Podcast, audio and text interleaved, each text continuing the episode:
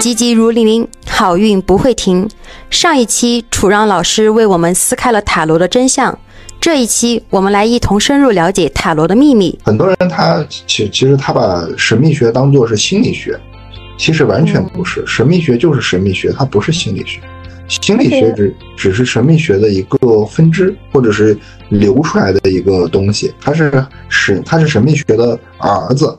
但是它不是神秘学。而且很多人没有那个智慧能听得懂。嗯，他接触不到，他他没有这个人，他就是说白了，他没有这个人生经验吧。或者就是就是说，就普通人。是，所以绝大部分人还是普通人。对，我们回到那个我们的这个主题上。嗯嗯，那那那要不我们聊一聊，就是大概你的你的这些客户是一般是怎么来的？然后呃，大概大家一般会问哪些问题？可以啊，就是呃，先说就是我为什么会学这个东西？我学这个东西除了就是说呃刚才说到的那个嘛，还有一个很很重要的原因就是苦闷。什么？其实就是苦闷，就是就是所有的对所有的人，其实大多数去接触到这个东西，都是因为各种不如意，所以才会去去接触这个东西，了解这个东西。这个是这个是一个主流。你像那个当年说那个周文王为什么会会演演周易呢？会把会会弄这个东西呢？就是因为他被关起来了嘛。嗯。哦。其实很很很很都一样，就是我最早接触这个东西的话，当然当然有很多原因，就是有很多的这个原因，但是直接的这个原因，就是因为当时疫情刚开始的时候比较苦闷，比较苦闷，然后正好有这种机会，然后去学习学习这个东西，就了解，就是说从另外一个角度看，就为什么会为什么我自己会这样啊。这个是一个我真正去接触的一个机缘啊，然后你说我的客户的话，其实绝大多数，因为我这个人是，我不太擅长搞这种的商业化，因为这个是我的性格的原因啊，因为我是一个摩羯很重的人，所以说，我并不是就是很多人他其实他水平有限，就是但是他还能搞得风生水起，这个东西本质上是什么呢？就是。就是生意最好的餐厅，并不一定是做的最好吃的，做的最好吃的这个餐厅的这个厨子，并不是，并不一定是生意最好的啊。我其实并并不太那个啥，所以说我其实基本上百分之百的这些客户都是我身边的朋友，以及我身边的朋友的，就是朋友的引荐的，他认识的一些熟悉的人。所以我基本上给三四百个人看过吧，看过可能大几百场、大几百次是肯定是有的啊。至于有没有一千次的话，不好说啊。但是我觉得可能也就大差不差吧。哦，是这么来的。我我记得我之前找你做，好像好像是看你朋友圈发的吧？啊，对，因为我那时候刚开始学，所以说我就发了朋友圈。发了个朋友圈，因为我当时刚开始学嘛。你其实当时找我的时候，我是处在一个上升期啊，上升期。你的那个案例其实对我印象非常深，我至我至今都很多细节我还都记得。我我都完全忘了，好像。呃，我印象非常深，因为他让我明白了一个道理。什么道理？就是什么叫做否极泰来和什么叫太极否来。我我我这这个里面我可以衍生一个事儿，就是就是我有一个朋友，当时让我看他的桃花，嗯，他和一个人，然后和他这人属于那种就是七十分吧，就是说两个人呃关系还是不错的，但是就是有一些小的矛盾，但是都属于那种无伤大雅的，但是他心里有点不舒服嘛。嗯，然后我就给他说：“我说这种你这个有问题，你才能你们的关系才能长久，哦，因为因为我在整个这个塔罗的这个塔罗的这个过程中，我可能见过三个，就是玲姐，你当时是算一个，所以我当时对你印象特别深。三个就是感情算出来没有一点点问题，就特别好。嗯，但是就一下子就就是这个就是脾就是所谓的太脾和态的这个概念，但是都是突然就分了，而且分完之后去看的话，没有一点点合的可能性。对，就是这个这个这个东西，其实我其实对我来说，对我对我印象非常深的啊，就是你是属于其中一个。我这种事情我遇到过三起。因因为是怎么说呢？就是那段时间的话，正好是我八字里的那个姻缘吧。啊，但是因为我我本身是要走上这条路的，所以我的嗯先天的命格是有所改变，所以变化特别大。这个也是这个也是别人说的，就是说嗯修行人的命算不准的原因吧。哦，这个这个话题很有趣，我可以一会儿和你聊。但是这个事儿对对我印象就非常深的一个点就是，就是就是还有还有两个人他就是普通人了嘛，但是都非常好。我算的话就九十分，我觉得都完全什么问题都没有，一点点问题都没有。我看不就起码从我的水平来说，我看不出一点点问题。嗯，但是就一下就分了，然后分完去看的话，就是全盘死棋，一一点点合的可能性都没有。就是这个事儿对我印象非常深，所以我最后我朋友当时说：“哎呀，他说有点小小的这种不满，小小遗憾。”我说：“你人生就是这样这样子的。”就曾国藩他晚年的时候，他有他的书房叫做“求缺瞻”，呃，他他他就是要给自己人生求一点遗憾，就是你不可能十全十美。所以我最后我就这么给我朋友说：“呃，后面的话应该他们他们应该还在继续啊，现在应该还在继续啊。”所以，我我我最后我得出一个结论，就是所所有的事儿事儿，尤其是就是很多来看塔罗的，都是看工作和看感情的嘛，七十分就可以了，七十分刚刚好，啊，七八十分刚刚好，你再比这个高，再比这个低，其实都没有那么好。对，就物极必反，物极必反，这个东西很厉害的。嗯，至于你说的这个算不准这个事儿，我觉得。他确实有有一些人算不准，嗯，就是你我我觉得我算你的这个事儿还是挺准的。我就唯一有一次，有有两次是同一个人，这个人我就是算不准，就是我，而且我算的东西是什么呢？我算出来的结果是和他的情况完全相反的，就是我算出来的 A 其实是他的情况是负 A，就是完美对应。你理解吧？就有点像故意和你捣乱一样，嗯，而且这这个人，这个人就是，呃，我我最后我最后也看过他的那个一些东西，他就属于那种，哦，用用中国人讲的话，就是那种，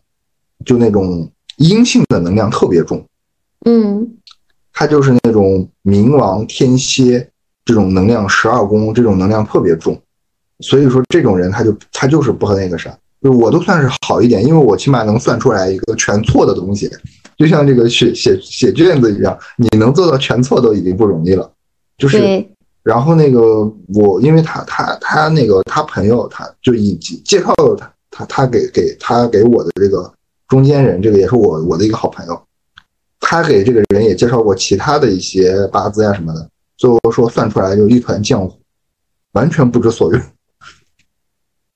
那我觉得可能就是这个人身上的阴性能量太重了，会对，呃，预测呀，包括这些。对对对，这个也是我遇到一个比较有意思的案例。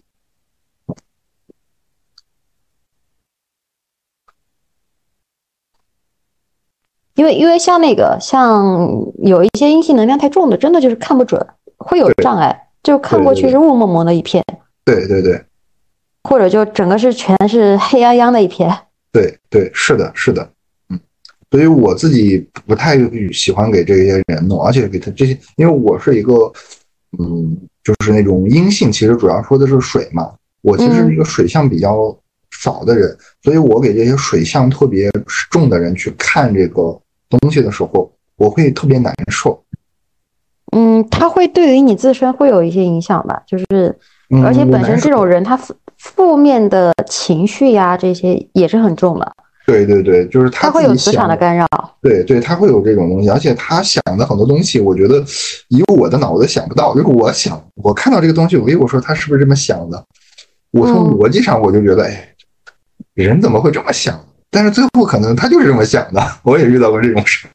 而且这种这种人的话，一般大概率会很 emo 的，啊，是就是情绪特别不稳定，很是的，是的，是的，很抑郁吧，而且负能负能量特别多。是的。哦，我曾经有一次是，所以我觉得，就是现在市面上有个话，就是中国的这种玄学代替了很多心理咨询的一些东西。其实我觉得它是有道理，因为我之前遇到过一个，就是，呃，他说他要和我打电话，然后我就接了，接了之后我就听他哭了半个小时。嗯啊啊，其实当时对我来说，我其实我的心情倒没有什么什么影响，但是我就觉得，哎呀，人真是很难的，啊，人还是很难的，啊。说到这个的话，我其实我就我就我就必须得再回到塔罗它本身去，就我们既然说到这，我就沿着这个来说啊，就说一个比较大，就是塔罗它其实从中世纪开始发展之后，它其实它分了，它就出现了呃两种，一种叫透特，一种叫马赛，这两种是比较那个啥的。但是其实最后在就是现在最主流的叫做韦特，韦特塔罗。你知道它是什么时候诞生的吗？其实离我们非常近，它其实是呃一九零零年前后，就是说是二十世纪初的时候诞生的。嗯它是它是有一个，它是是怎么产生的？它是这个就就是编这个韦特牌的这个人，就塔罗它有非常多种，可能有几千种、几万种，但是就是说大家公认的比较用的比较多就是韦特。韦特这个人他是呃，他是那个英国一个就西方特别有名的一个呃这种组织叫做那个黄金黎明的一个重要成员。嗯啊，相当于是黄金黎明呃这个组织编编了一套那个塔罗啊，但是这个因为是韦特他来那个主导的，所以叫韦特韦特塔罗明白。啊。其实这个东西大家可能看，但是其实离我们非常近，它就是它是十九就是二十世纪初的一个东西，而且这个黄金黎明这个组织里面有非常多的人，其实还是比较有名气的。其实里面就是大家可能肯定听到听过的一个人，就是那个叶芝。这个人可能一说名字大家不知道，是爱尔兰的一个诗人，但是他有一首特别有名的诗，在中国非常有名气，就是那首《当你老了》，就莫文蔚不是唱过一首歌叫《当你老了》，对那，个也没地方。这首诗就是他写的，叶芝写的。啊，叶芝就是这个神，就是这个里面的重要的一个成员啊，就是可以明确的，就是塔，就是塔罗里面有个非常重要的塔叫高塔，就是牌叫高塔，这个就是他设计的，嗯，就是叶芝设计的，他是一个非常有名的神秘神秘主义的一个呃诗人。明白。啊，就是他在设计这个里面的时候，其实，呃，你看这个这个戏就画这个所有是画画这个东西的人叫做那个，哎，我突然问了，忘了他名字，是个女，是个女画家啊，女画家。然后她在画这个里面的时候，其实塔罗里面，塔罗它是一个不是基督文明的，不是天主教文明的一个东西。啊，当然它有些简简单单不是，就是这个这个女画家她在自己画的过程中，因为她是基督徒，所以她加了很多私货在里面，她画了很多基督元素进去，基督教的元素进去。我看的时候，就是看很多塔罗牌，我就会觉得好像是蛮多基督教的元素在里边，而且还有很多是宫廷元素的在里边的。啊，是，就是因为其实里里面有一个重要的原因，就是因为 这个画家他是那个。他是基督徒，所以他加了很多私货啊，所以呃，所以那个当时说那个就是韦特，他特别不满意，他其实对他这个韦特塔罗他不是很满意的，嗯，因为就是加了很多他觉得没必要的那个基督元素，但是实际上他的神秘学的元素是非常全的，它是一个西方神秘学的百科全书。啊，就是就是跟我们的易经一样，就是所有的东西最后在这儿做了一个总结，然后再发散出去。明白。嗯，就是其实，然后在这个里面，我要我要提的还要提到一个非常非常重要的人物，就是荣格。荣格心理测试的那个荣格，对吧？对，现在讲的那个什么特别那个特别那个 MBTI 人格。对对对，就那个东西，什么 I 人啊、E 人啊，这个东西就从荣格荣格他的理论上来的。但是实际上很少人知道，他其实是一个神秘学家，非常厉害。他对他对神秘学的很多的修养其实是非常非常高的。明白。就是就是就是说就是说那个所谓的现代占星的鼻祖就是他，啊，就是为什么说大家说古说占星，西方的占星说有一个什么古典占星、现代占星、印度占星，现代和古典的区别是什么？就是因为现代占星是他创出来的。哦，原来是这样子。这个人水平非常高，他是精通什么呢？他精通西方的神秘学，哦。然后，因为因为他生活那个时代已经属于就是很现代了，所以他对于我们美国美国，因为美国那边有很多巫毒的一些文化，他对巫毒的很多东西都特别熟。啊啊，这就是我后面说的这个东西，你肯定到时候就会切掉了。就是他对于呃巫毒教里面，就是伏伏毒教里面有一个特别有名的东西，就是那个死红狮。嗯啊，就是那些东西他都特别熟。然后他，然后我说的后面说的这些，你就可以那个切进去了。就是他对于西方的神秘学、东方的神秘学也特别熟，特别熟。他对于，就是他是他应该是呃古西方第一个读过那个，呃读过那个藏传的那本书叫做什么？就是叫做什么？是叫做《度王度王经》。就是有后面有衍生出来一本非常有名的书，叫做《西藏生死书》，讲的那个《度王经》啊，中阴身这些，这些其实最早传入西方的人是谁呢？就是荣格。哦，原来是这样子。对，对对。然后他其实他还读过吕祖的书，就吕洞宾的书。嗯。吕洞宾有一本书叫《太乙精华录》。对。是吕洞宾跟跟汉钟离一块编的。对他读过这本书，而且他是把这本书是呃用他的理解，他写了一本书叫《金花的秘密》，讲的就是这本书。其实这样子看的话，很多的嗯宗教呀，包括这些法术，宗教跟道法的话，其实是同根同源的，只是大家解读还有他水平传的方式是不一样。对我最近在看他的一本书，叫做《那个人类与象征》。他其实他讲的那个东西，而且他对佛学研究也很深。他讲的那个什么曼陀罗那个东西，为什么那个印是怎么来的？嗯，他其实能追溯到人的内心最深处的对于的象征，讲那个东西非常深。就是所以说，所以说，但是他对外最重要的一个身份是什么？就是精神分析的一个集大成者。所以说，其实精神分析这个东西本质上也是神秘学，这是我自己的结论。为什么呢？因为像利比多这些东西，你真的见过吗？就是没有一个，就像它就像中医一样，没有一个一个化学实验出来说这个东西叫利比多，就好像我们之前开玩笑就说很多西医他解剖的人。解剖人的时候，就从来解剖完之后一看，没有什么经络，也没有什么脉搏啊，也没有什么脉呀。对，就是所以说，精神分析也是我从我的理解来说，精神分析也是神秘学。然后我觉得它最牛逼的一个地方，就是它最厉害的一个东西就是什么呢？就是精神分析这种神秘学，它真的做到了从某种程度上改变你的命运。这个是我觉得荣格他最厉害的一个点，就是他这一这一脉的人最厉害的一个点，就是因为因为命它分为两个两个层面，一个是主观的，一个是客观的。客观就是说你出生在哪，你爹妈是谁，对，这个东西是没有办法变的。主观的东西你说能变吗？其实非常难，非常难。为啥呢？江山易改，本性难移。其实很多时候我们说的修修行，其实很多时候还是是在于修你自己的性格、你自己的秉性等等之类的。是的，你改了，你修了之后，其实你的命就会改。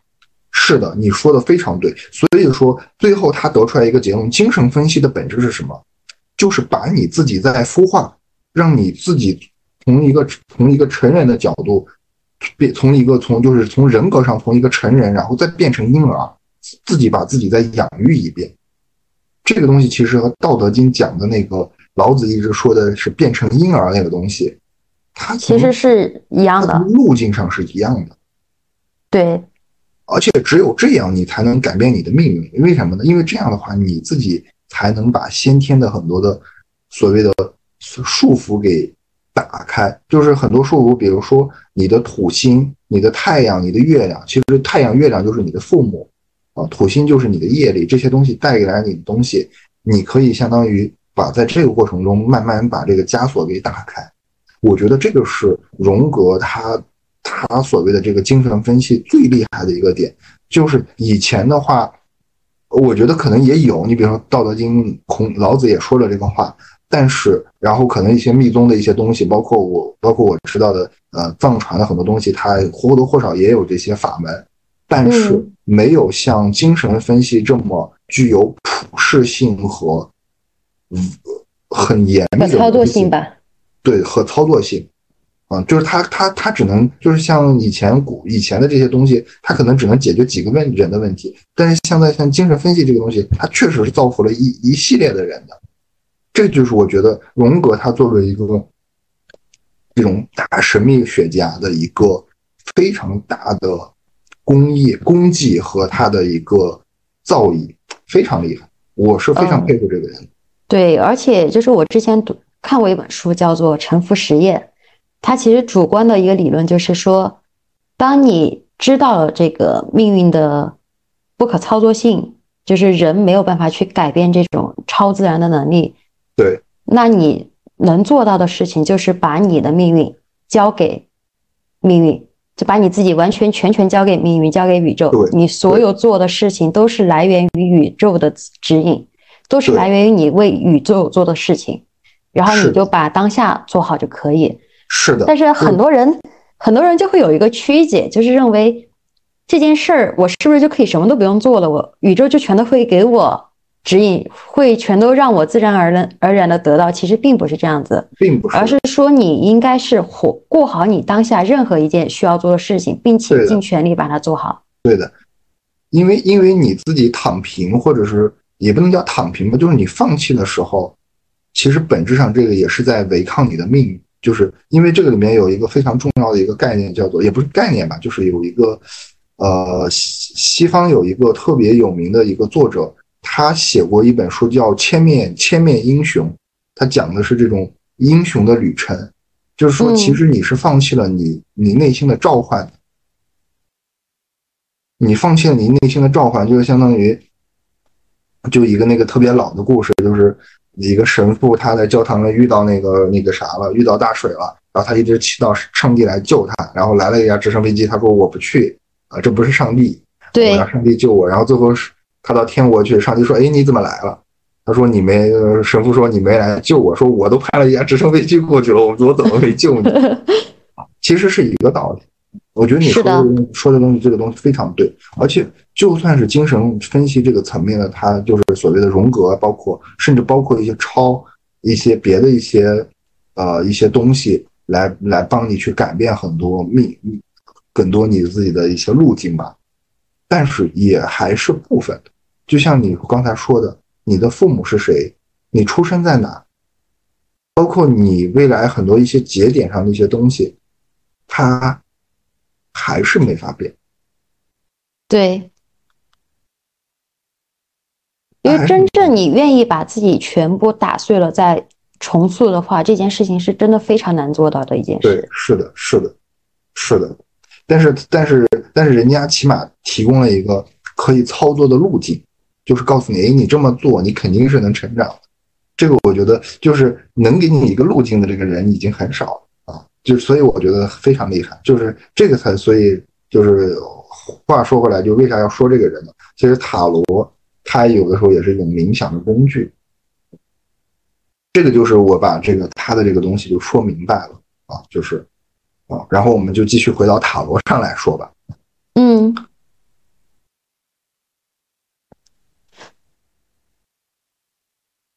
呃，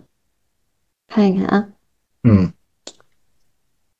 那我我觉得可以聊一聊，就是什么样的人适合学塔罗，然后怎么样能够判断这个塔罗师到底靠不靠谱。其实我之前也有去试着去找塔罗斯塔罗师去算，那我发现很多人都很不靠谱。所有的人他都有一个，就是说，呃，你刚才问就是说什么人适合学这个东西，其实很简单，就是有天赋学的人他能学这个东西，这个就有点有点那个啥，但是我觉得他是有道理。就像当时明月他他当时有一个采访，他说过一句话，他说什么样的人会打仗？他说能打仗的人会打仗。这个我说这个意思就是说，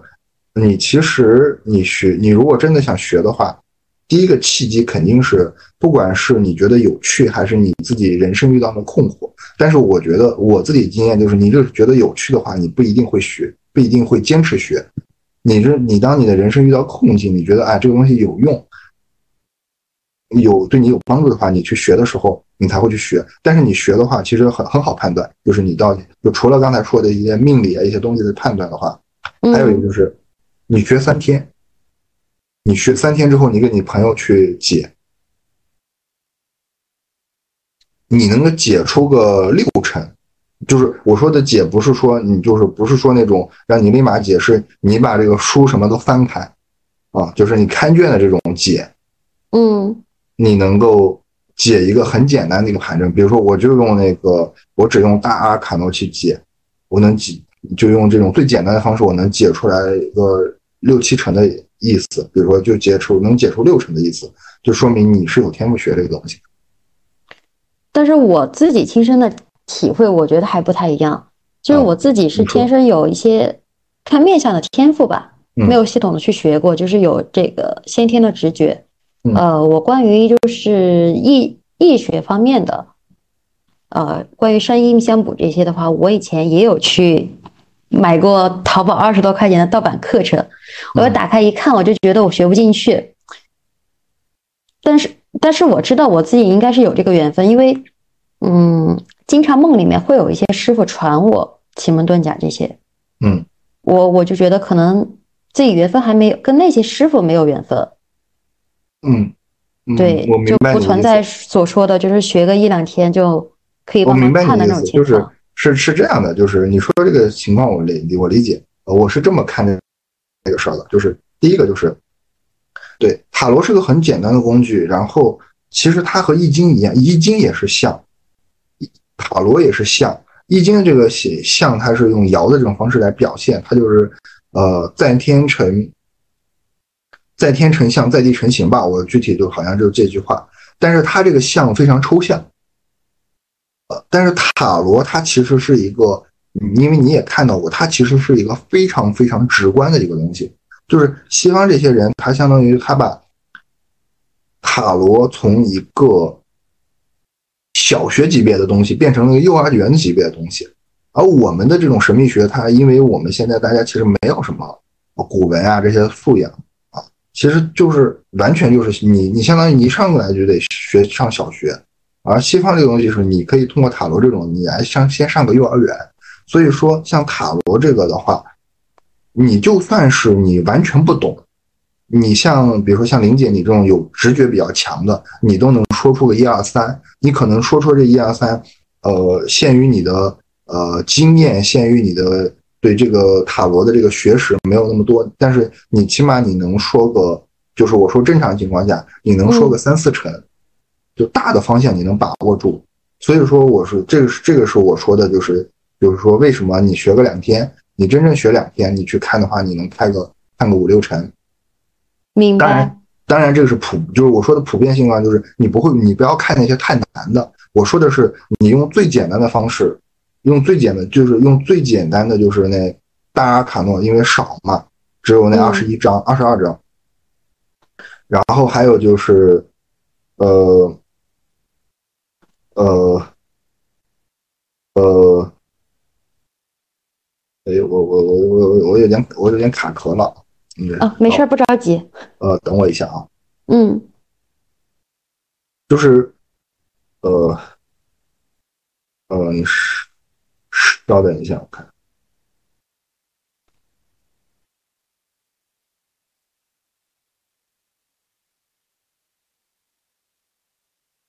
呃，就是你用最简单的，比如说你用圣三角这种最简就三张的这种牌阵，然后你用那个只用这个二十二张大阿卡诺，因为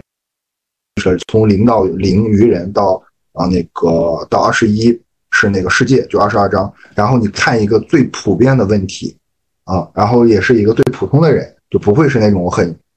很奇奇怪怪的那种人，他会抽抽出来很奇奇怪怪，你能解出个六七成，就说明你还是有天赋的，你你剩下就继续开始学就可以。嗯，然后甚至说，如果你书都看不进去，那你就那个啥，那肯定也不行，东西看不进去也不行。第二个就是你说的，你说那个现象，就是说，你有这个神秘学的天赋，并不意味着你就一定和这个工具有天赋啊，这个也是我的一个认知。对，其实术也分很多层面。那对，其书也分分很多层面。你比如说，我有一个好朋友啊，他学这个东西更更早，但是他自己的话，他对八字和六爻。嗯他比较有缘分，他学的特别快。他塔罗的话，他完全学不懂。呃，就是你也要去寻找你自己适合的术。如果你真的有这个天赋的话，对，就我很明显的一个感觉就是，因为因为一般不是说中医和呃易经的话其实是相通的，但是我嗯学中医看中医相关的东西，我就完全看不进去。嗯，是的，是的，就是说你你和你和哪个树有缘分，这个东西也不一不一定。对，然后是你说，就是说，呃，去寻找这种靠谱的，呃，就是这种塔罗师吧，啊，嗯啊，其实我觉得去你寻找这种帮你能看一个事儿的一个人啊，不不管是做塔罗还是任何的一个，我觉得最本质是什么呢？就是他这个人，嗯，我觉得最本质上就是这个人他是有，呃，我觉得，嗯，我想想怎么去形容这个东西，就是嗯就是他不能太商业化。就是因为这个东西和吃饭不一样，吃饭的话，我去个网红网红店，我可能吃了一个不太好吃的饭，但是也可能也过得去，但是我花了，比如说我花了一个呃超明显超出这个东西价格的东西啊，但是也一顿饭嘛，最多也就是说你今天没吃好，心情不太好，或者说起码我没吃好，但是我拍了个照片对，啊，也也还过得去。但是像能看这个事儿的话，我觉得呃。就是如果你要找的话，比如说你真的要要找这种话，第一个我觉得就是说，最好是你去找这种朋友能够引荐的。朋友能够引荐的话，确保就是说，因为他你朋友能给你引荐，能给你推荐，那说明他对这个人其实是有认知的。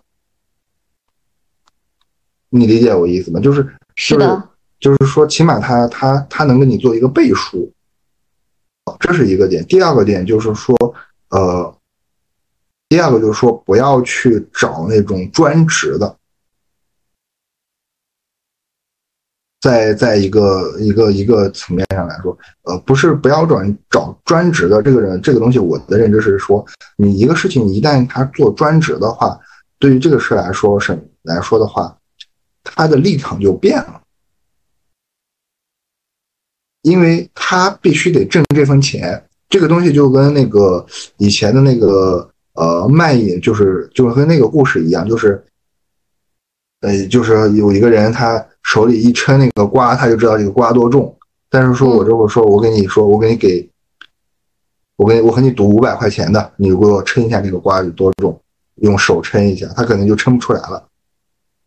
就是这个东西，它本身因为它需要一个很灵感的一个东西，实际上它是一个纬度很高的。啊，如果你把它弄得很物质，就是用用这种话来说，就是你把它很弄得，就是从就是从天使到恶魔吧。然后你他可能他的自己心态一变，他很多东西，他说的就不对了。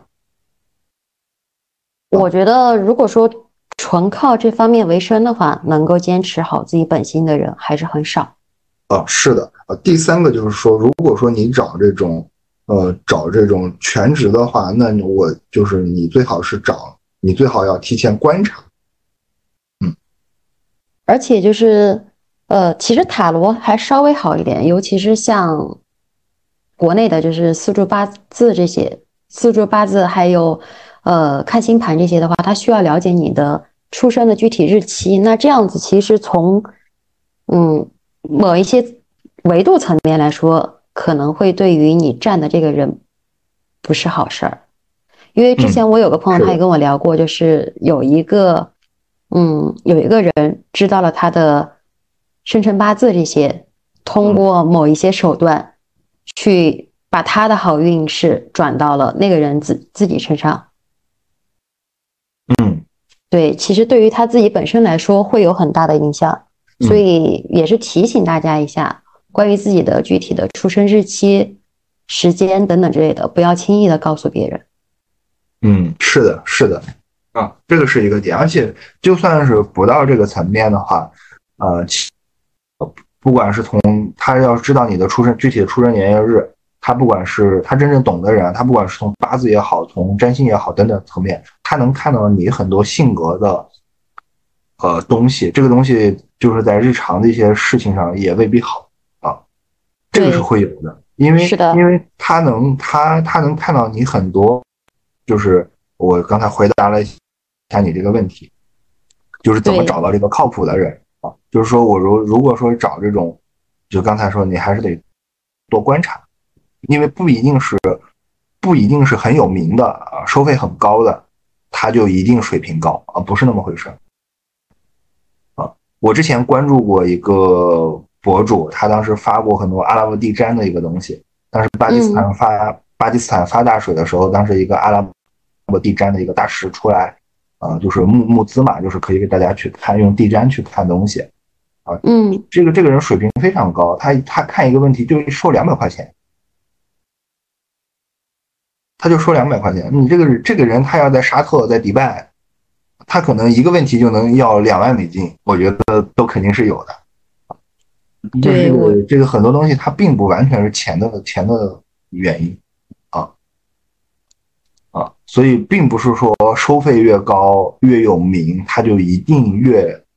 越厉害啊。他就算厉害，他不一定看你的事儿就越准越准确啊。有的时候这个东西。除了这种术法上面的话，还要讲一点缘分。是的，而且我觉得很看缘分的。对，很看缘分的。应该就最后一个了吧？问题了吧？就是对于刚接触塔罗牌或者说像测测塔罗牌的朋友，有什么想说的话？呃，我觉得这个里面的话，我因为因为之前当时你还还有几个问题，我觉得比较有。比较有意思，我就一并说了，我就按照这个说了啊，因为也是和塔罗有关嘛，就是塔测塔罗有关啊。第一个就是说，呃，收费和收不收费这个事情的话，其实从我做塔罗来说的话，就从只是从我个人的观点啊，嗯，我觉得我觉得区别在于就是你到底心诚不诚，你到底是要要不要想不想解决这个问题啊？很多时候你收费，哪怕你就收个二十块钱。也能把很多很多这种，呃，就是这种不靠谱的人给筛选掉啊。是的，嗯。第二个就是说，呃，其实对对我来说，如果说我时间宽裕，有的时候我我不收费也可以。然后我我之前是这么想的，而且就是我确实也这么做。我自己收费的话是怎么弄的？分拣由人，你给多少都行啊。但是最后我想明白一个问题，就是当然这个不就是我最后想明白一个问题就是。为什么还是要收费呢？就是有的时候，第一个是你时间的原因，第二个就是这个人他到底行不心诚，第三个就是说，有的时候，你如果说太随意的对待这个东西的话，有的时候也不严肃啊。这个东西就跟呃《金刚经》里面那个请佛祖去佛祖去讲师宗去讲课啊，那个。呃，独孤园那个还要去铺地砖是铺金砖是一个道理。他有的时候他你只是表现你一个诚意啊，因为说白了对我来说我也我我自己我之前的想法是，我也不靠这个为生啊，有的时候也就是和大家聊聊天啊。但是后面的话，我我是吃过很多亏的，所以我觉得，包括你上次跟我聊那个，我觉得是很有道理的。有的时候，就是它其实是一个是一个筛选的一个标准啊。但是因为我自己接触的人很杂啊，其实有有些来找我看塔罗的，他可能也就，我他可能也就给我发一个很小的红包，可能。我记得我正式收过最小的红包十几、二十、三十，我都收过啊。大的那就不用说了啊，那将近将近很很大的我也收过啊。这个东西就是反正都我，但是从我的角度来看的话，就是从我从术法的角度来看啊，从一个塔罗的角度来看，我说肯定这些人呃都一样，而且他一样的一样的一个原因是解决这些人的问题，其实花费的心力是一样的。是的，其实。就是没有分别心，但是收不收费，我觉得第一个问第一个点就是说是筛选人的一个路径。对，而且其实也看这个人他他的缘分也没有到这儿。另外一个就是他对这件事情的重视程度。对，而且就是说，如果说这个人这个塔罗他给你塔罗师他给你不收费去看一些事儿的话，呃，他水平肯定是有限的，除非就是这个人和你就特别有缘分。比如说我也遇到过这种，比如说我和我朋友啊。就是这这种的话，就是，但是这种如果说你遇到这种缘分的话，你其实自己也能感知到，嗯，啊，你能感知到这是缘分，所以你不用不用这个呃收这个费啊。比如说我之前就遇到一个朋友啊，呃，他那个我我也一直没有没有收他钱，然后我当时去那个上海有一次出差的时候啊，他还请我吃了个饭啊，吃了个便饭啊就可以了啊。这个这个东西也算是，就是也也算是一个啊，也不能说报答吧，就是算是一个反馈。你来我往啊，也不能算你来我往，就是一个反馈。还有一个还有一个比较有意思的是，呃，有一个人他正好他当时他们那个学校也是个很好的学校，正好校庆啊，他给我送了一个一个纪念品，他们学校的纪念品啊，嗯，纪念品我觉得还挺有意思。我现在我的。很多的我的银行密码什么的，我都在那个本本上写着。他给我给了一一套一个本一个笔一一套一个一套笔，还有一个小布包啊，就是那种学校那种纪念品嘛，校庆的啊。然后就是说，嗯，塔罗它可以预测哪些问题？有什么注意事项吗？就是，呃，我就是它这种工具，它有普适性，它什么都能看啊。但是我一般我不会看什么问题呢？我不看，我不会看身体问题，因为我觉得身体这个东西。塔罗看了，就是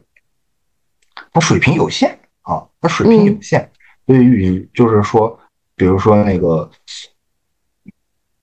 比如说那个，他如果问这种的话，我就说你你去医院做个体检。我就我只有唯一，我只有唯二两次看过，一个是那个，我当时有一个人来找我说他妈妈做了手术。啊，然后他自己特别担心，就是就是他妈妈一直说做完手术说一直没有问题，但是他害怕他妈妈是安慰他的，你懂吧？明白。看了，然后那个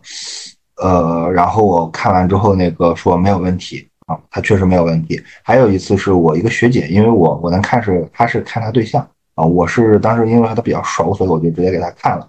啊。看完之后，她那个。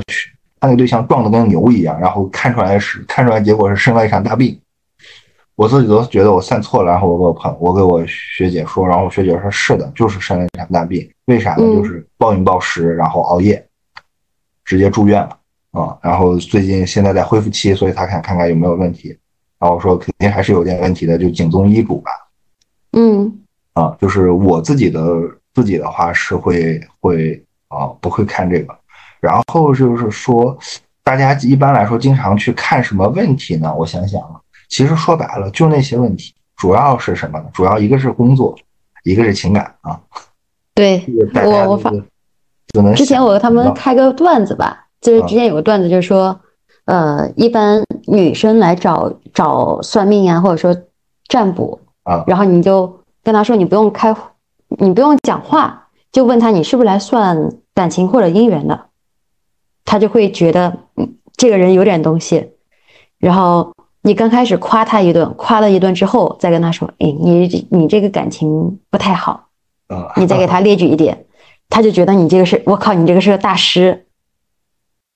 嗯，这个虽然讲讲的有点段子，但实际上是那个啥的，是有点道理的啊。但是但是你要是这个层面的话，肯定还不够。但是我我能算出来什么呢？我我其实也经常干这种事儿，但是我是算完才说的。我我能直接算算出来，就是他是因为感情出了什么问题来找我的。嗯嗯，就比如说，就比如说我我有一个印象特别深的案例，就是我一看就是出轨啊。然后这个我看这个女生她特别痛苦，这个男生他有点不着四六的，我就说，因为他那个出轨是他们两个人的结果，这个地方是出轨，我我具体不知道是谁出轨。然后我就说，可能是男生出轨，然后怎么怎么着，然后他特别痛苦。然后我就给他解了，他说对对对。然后你知道最后是什么呢？最后就是我想当然了，最后是女生出轨了，然后女生出轨了，然后他还特别痛苦。我就互相伤害。然后那个男生，那个男生是可能就就是有点知道这个女生出轨，但是不敢确定。所以，但是那个男生他又不是很在乎。所以这个这个对我当时，尤其是这个女生，她为啥痛苦呢？因为她是个水象特别重的人，你懂吗？明白。我就觉得我特别不能和这些水象的人去看这个东西，因为我觉得他们的很多脑回路，我是不太能理解。就是为什么你出轨了，你还是那个最受伤害的人？我也是水象比较重的。嗯，就星座的话，嗯，就是就是整个整个元素来说的话啊。你还好，我觉得你可能是你后后面有修为，我没有这么感受。我那个东西就当时就把我都雷到了。我说啊，你出轨了，你对不起人家，然后你还特别痛苦。然后那个男生他大概有点感受，但是他没那么在乎。嗯，所以我当时觉得是男生出轨了。然后，然后我还给他解，他说啊，他原来他出轨，因为他的他们两个异地。然后他还那个啥，他说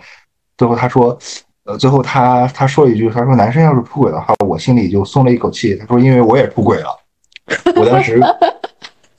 我当时心里一下一雷，我说那不是，那男生肯定就没有出轨，因为你们两个，你们两个中间只有一个人，没有第四个人，嗯啊，没有第四个人，所以说你出轨了，肯定就是他他他没出轨啊。当然这个这个就是对我来说是个特别那个谁，特别有意思的一个经历，其实就是感情和工作。嗯，工作里面我也分享一个比较有趣的案例，是一个小哥来找我，他是属于从大一到研三，呃，不是研三，研二，因为他在国外读的吧？嗯，呃，他把把金融所有的行业全部实习了一遍，从最早的那个呃，就是天使基金，嗯，天使基金到最后面的。上市公司投行部就是上市公司投资部、券商的投行部，就这个中中间所有的链条，他全部实习了一遍。那真的是卷王。嗯，那实习完之后，他也不知道他自己要干嘛，所以当时他他找他一个朋友和我关系比较熟，然后他来找我，然后我真给他看了一遍。我刚那那天我我因为我一般我是我是在床上那个摆我的那个东西东西嘛。我记那天为了给他看这个事儿，我都摆了，我都摆了一床，真的，就是看完之后，结果也很有意思，就是没有一个是适合他的，没有一个适合他。对，要不然就是他心里不愿意，要不然就是呃实际条件不允许啊，就没有一个适合的。我说那你自己自己决策吧，反正我该说的客观主观都给你说到了，我也没法。你说这个，我想到了，就是。因为我我金融行业也干过干过不少的岗位吧，然后，呃，前两天见我见我老师的时候，然后他就他一看我八字，他就跟我说，他说，哎，你这个八字，你你身在北方，你就是关二爷的命，大将军；你身在南方，你就与我一样。对我我朋友还说我特别适合去南方呢，啊，说说不定我可能找个机会就跑到南面去了啊。可以过来，有去深圳啊什么的。他说，因为他他说我在北方的话，可能就是就是当那种大甲方；去南方的话，就是做那种，就是去南方能赚点钱，做在北方的话就是当甲方啊，嗯，这种。然后然后说那个经常做预测的话，对自己会有什么负面影响吗？其实我的影我的感受是什么呢？呃，它的负面影响在于，就是你自己会钻牛角尖，就是就是就是所有的这种这种东西的话，它是你一个事儿，你最多也就看两遍，你不要看第三遍啊。但是有些人他他会通他会用这种东西，他他就反复看反复看，他自己最后就钻了牛角尖了。而且就是会有一个执念吧。对他这个执念啊，但是他这个执念就是说，如果说你比如说你第一次抽是是这个情况，第二次抽还是这个情况，你在第三次抽，因为你是一直在抽这个东西，他第三次、第四次的时候，他可能就会变成什么呢？你心里想的那个东西，对，啊，他变成你心里想的那个东西，不就加强你的执念吗？啊，我有我之前遇到过一个事儿，就是我有个朋友，当时失恋之后，就光那一件事儿能不能复合，他抽了一晚上。然后我就把他说，我就把他说了一顿，我说你这个东西不是这么弄的啊。然后他让我我在实地给他抽了一次，抽完之后我说这个东西没有谱，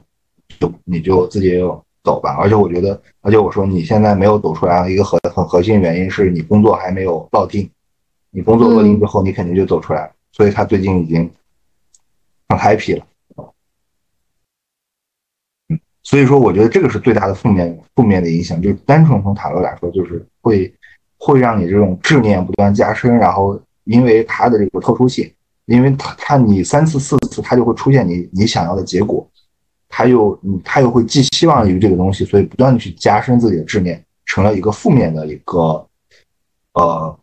循环吧。嗯，其实这个就有有点像，就是有一些人好像每天随时随地什么事儿都要给自己占一卦一样，我觉得。啊，对对，就是有些人，这些人就是有有有一点走火入魔了，甚至说，呃，我之前听那个我们吃饭什么说某某大老板这边就是还是挺厉害的，说就就已经钻牛角尖钻到啥地步了，就今天出不出门，他都得粘一下，他再做决定。对，会有的。这个东西就有点离谱了，就有点过了。就是说，呃，不，这个东西不是这么用的。而且我觉得到这种程度的话，其实可以说是有点迷信了吧？啊，对，是的，是的，是有点。就是这个，就所以说那个，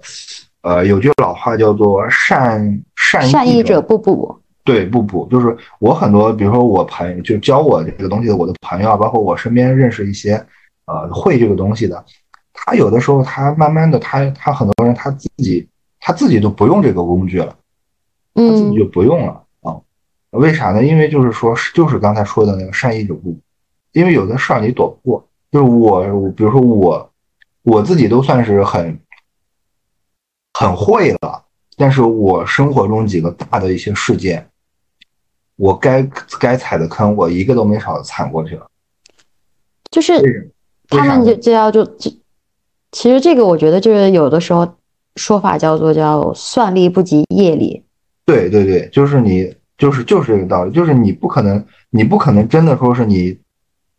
你每一秒都那个啥，都不可能存在所谓的趋吉避凶。其实很多劫难，你你如果说你自己不改变的话。你是怎么都不会躲过的，对，很难。就是说，就是说，你能看到一个事儿，但是这个事儿其实你真正去改变是很难的啊。对，就比如说，就比如，就比如说很多，就比如说最近很多事儿，就是很多事儿，就是你能明明，就比如说最近最这，如果说这个的话，我我分享一个特别呃特别重要的一个案例，就是说塔罗它其实它最重要的作用是什么呢？它最重要的东西是让你去获得信息，这个是最重要的。它我觉得什么趋趋吉避凶啊，这个东西不可能的，或者很难。因为为啥呢？就比如说你在一个互联网公司，我算出来说你们可能要裁员，嗯，啊，你可能会被裁掉。那我问你，你会不会立马走？你肯定不会，你都是肯定是等到最后被裁的那名单下来，你才会啊。那个，你最多提前做做准备，写写简历。对，啊，然后比如说我算出来你这个男生就是个渣男，你和他在一起就是不好，你能因为这个去去分手，很很难有人有这这种很决断的决断的力量。是的，有，但是这种很少啊。所以说它最大的功能是什么呢？不是避趋吉避凶。你是刚才就像我说的，我我我这两年最大的几个坑，我一个都没少的就踏上去了，啊，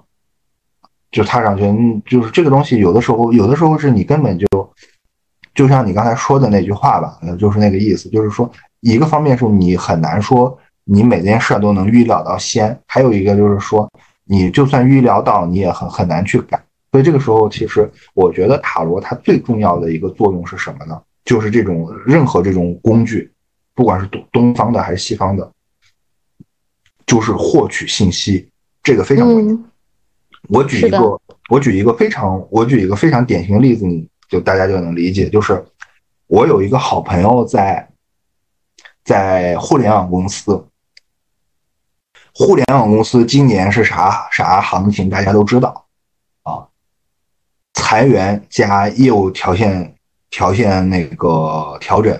我朋友当时是没有被裁，但是他要进行业务条件调整。当时他要他有三个机会，就是给了他三个选择，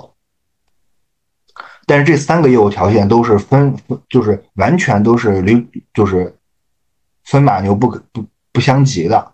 嗯。就是他对他要不然留下，要不然去另外两个部门。他留下的话，他他现在还有个问题，就是说他肯定不会留，因为他对他业务太了解了，他不会留。他去另另另外两个的话，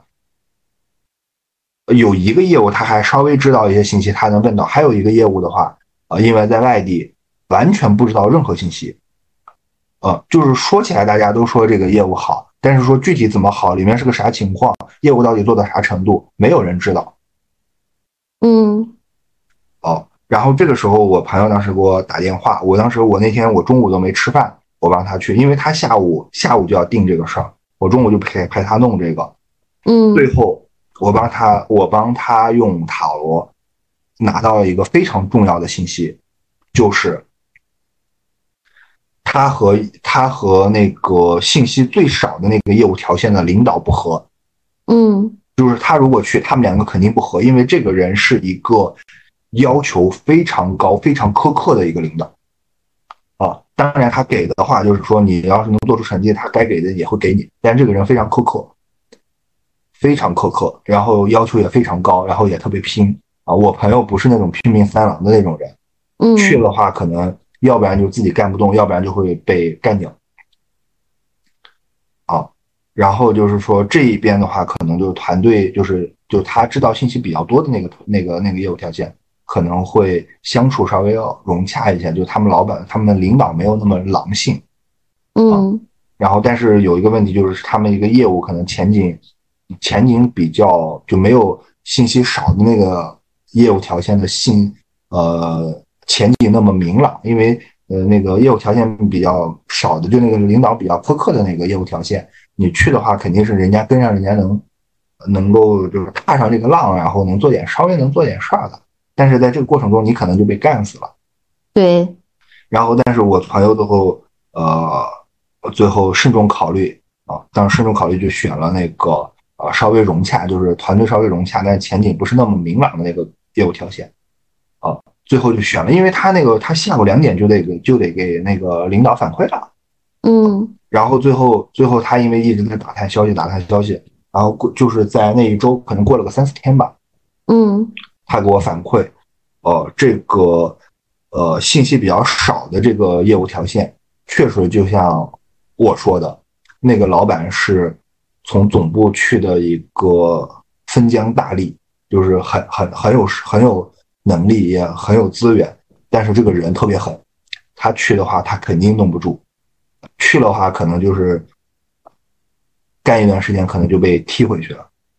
到时候他就比较难受了啊。所以说，这个里面讲的是核心是什么呢？就是塔罗它能够帮你去拿到一些关键的信息。就比如还有一个，我再举一个情感的例子，就有一个女生她来找我，她来看，那因为她觉得她她对象对他来说，对他不是那么不是那么上心。最后我去帮他看了一下，我说你对象第一个，你对象是喜欢你的；第二个，不是你对象对你不那么上心，而是他面临的非常大的压力。他面临的非常大力的压力的原因是什么呢？是因为他爸不同意你们俩的事儿。嗯，他爸为啥不同意呢？最后，最后，最后，因为他爸觉得他应该找一个，就是他们那个做生意的那个圈子里面的女生，就是说，就是所谓的就是家族家族联姻嘛，强强强强联合。对。但是因为他们家就是他的哥哥，就是他的表哥，因为这个感情问题发生过一些不好的事儿，所以这个他爸爸虽然是个非常强势的人，你想想那种企企业主嘛，能不强势吗？啊，非常强势的人，但是对于这个事儿也不不好多说啥。但是他爸是不不满意这个事儿，所以他们其实最大的问题，并不是这个女生和这个男生之间关系关系的这个问题，而是说这个。这个男生他的爸爸非常不满这个事儿，这个就是非常关键的信息。明白。嗯，还有就是还有一个就是，我有一个朋友，当时他去谈一个合作，呃，谈一个合作之后，就是谈完之后聊得非常好，他来找我看，我当时看给他他一个非常信的非常重要的信息，就是这个企业他他要去找这个合作这个企业，虽然很有名，然后。老板的自身的履历啊，这经经历啊都特别好，但是他们愿他们的可能有点万强中干，就是他们实力现在没有那么强了啊。最后，最后就是最后可能过了一段时间吧，然后我这个朋友给我反馈，就是他通过很多很多事儿去找了那个找了人去问，说他们可能。呃，最后一笔投资款，因为你也做过这个嘛，你就知道，最后一笔投资款，投资机构可能没给他们打。那其实他的资金会有很大的问题。对他没有那么有钱啊，他没有那么有钱。就是像这种案例能说好多，就是说，其实最重要的说，并不是说怎么趋利避害，怎么去帮你做选择，而是说。他能给你提供你很多你通过常规手段你拿不到的信息，或者你需要一些时间才能拿到信息，但是你最后就要做决策。所以这个是我觉得，如果你说塔罗有一个最重要的作用，或者它一它只能有一个作用的话，我觉得就是说这个拿到信息的能力，其他的我觉得能力都不重要，主要是解决信息的不对称。对对。是这样的，其他的能力我觉得都有限。你说这个男生，这个男生是个渣男，那有的些女生她就知道这个男生渣男，但是她情感上不愿意放弃。你这个东西，那我我说了这个话对你有什么帮助呢？没有什么帮助。你也你只是更确明确了这个男生是个渣男，然后你自己内心更痛苦，但是你也不愿意放弃。那你说我我我做了个什么呢？我啥也没做。或者或者说你来跟帮我，你来找我看一个，你能不能考上这个事儿？我就我看了一下，我说你好好学习就能考上，那对你没什么帮助。对，而且就是有时候他不知道结果，反倒会比他知道这个情况更好。对，所以说我觉得塔罗最重要的地地方就是这个获获取信息的这个东西啊，这是他，我觉得我到现在，哦，可能我我比较实用主义者啊，我不会讲那些很多身心灵的东西。反正我就觉得最有用的就是这个，就比如说像我去看面相也是，我我觉得面我看面相对我来说最大的帮助就是它节省了很多筛选人的成本。比如说我出去去聊项目，我一看这个创始人的面相，我就知道这个创始人讲话很不实在，我可能就不想听他多讲了。是。就他吹的再多，不如说我直接看到他的面相呈现给我的东西，就已经有结果了，我不需要再去验证他说的到底对不对。信息就已经出来了啊，对，很多信息就已经出来了。所以说这个时候，这这个我觉得是今天我们聊了这么多，其实我觉得我讲的这个东西是对大家最有用的啊，对所有人最有用的。可能之前讲一些历史啊什么的那些东西是。拓宽大家的哦，原来大家知道，原来这个东西是这么来的啊，这个讲的是最有用的。其实这个也是教大家，就是关于这些神秘学最实用的地方，也让大家更理性的去判断到底应该怎么用。对，对对于这种刚接触的朋友的话，我觉觉得是这样的，就是呃，我这么我我接触这些东西的话，我自自己最大的一个感受就是，这个世界从某种程度上是唯物的，非常可怕的，就是身心灵它只是一个修修行，它并不能解决很多的实际问题。啊，我我比较喜欢举一个什么例子？这个朋例子是我朋友给我讲的，但是我觉得非常有道理。就每次聊这种这种话题，我都会拿出来说，就是如果这个东西它真的是那么强大的话，那统治西方中世纪的就不是僧侣和骑士，不就不是僧侣、骑士还有骑士之上的贵族这些领主，而是而是什么人呢？而是炼金术师和巫师，还有这些萨满，就是说，它是一个很有用的工具啊。对于对于很多人来说，但是很多事情还是得自己去实际的去处理，很多事儿还得自己实际去做。就像刚才说的，很多东西告告诉你了又如何呢？你知道这个答案，那你还是得去做，而且你做的过程中，你的痛苦什么的。也不不见得会减少，反反而会加多。对，就像刚才举的那几个例子，所以就是大家，我觉得对这个东西保持一个客观的认知，它没有那么神秘，也没有那么强大。就像那个，就像那个，好多人说：“哎呀，我的姻缘在哪里？你帮我看一看。”我说：“我如果用这个东西来看的话，我都不用猜，猜是那个，就两种可能。第一个就是说，你一天到晚躺在家里，然后你也不动弹，然后你就。”你你到未来的地方你就单身。第二个就是说，呃，它会显示出来什么？就让你多出去走一走，多见见人。就这两种，天上不会掉下来一个，天上不会掉下来一个林妹妹。对于男生，对于女生来说都是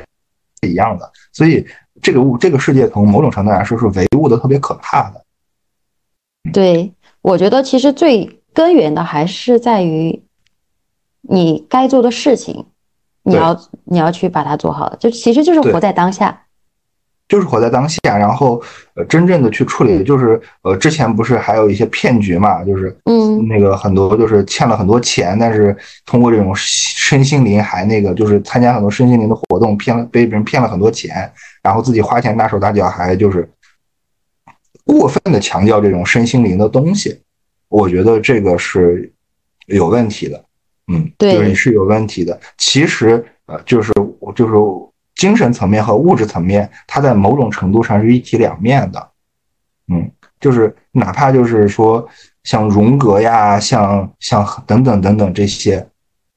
不管是中国的还是外国的这些这些所谓的身心灵的大师，他也得吃饭啊。你看《金刚经》就非常啊非常应景，就是。世宗他是怎么样的？他也得去乞食，吃完了还得自己把那个钵洗干净，也赤着脚。这个东西啊，其实是很，就是说还是很质朴的，并不是说呃世宗就怎么怎么着，就是步步生莲什么的。这个嗯，没有那么回事儿啊，没有那么回事儿。或者是这个东西，这个东西的话，呃，就超过了。就超过了我们我们想要做的一个一个一个程度，所以说我觉得更多还是客观的去看待这个呃这个工具啊，如果说有这个缘分或者有这个能力啊，可以利用这些工具，比如说能能够能够对自己有些帮助，也就仅此而已。呃，就是我觉得没必要去神化这个东西，但是也没必要过分的去呃排斥啊。就是对于大家对于有一些人来说吧，就是啊，这个东西得讲机缘啊。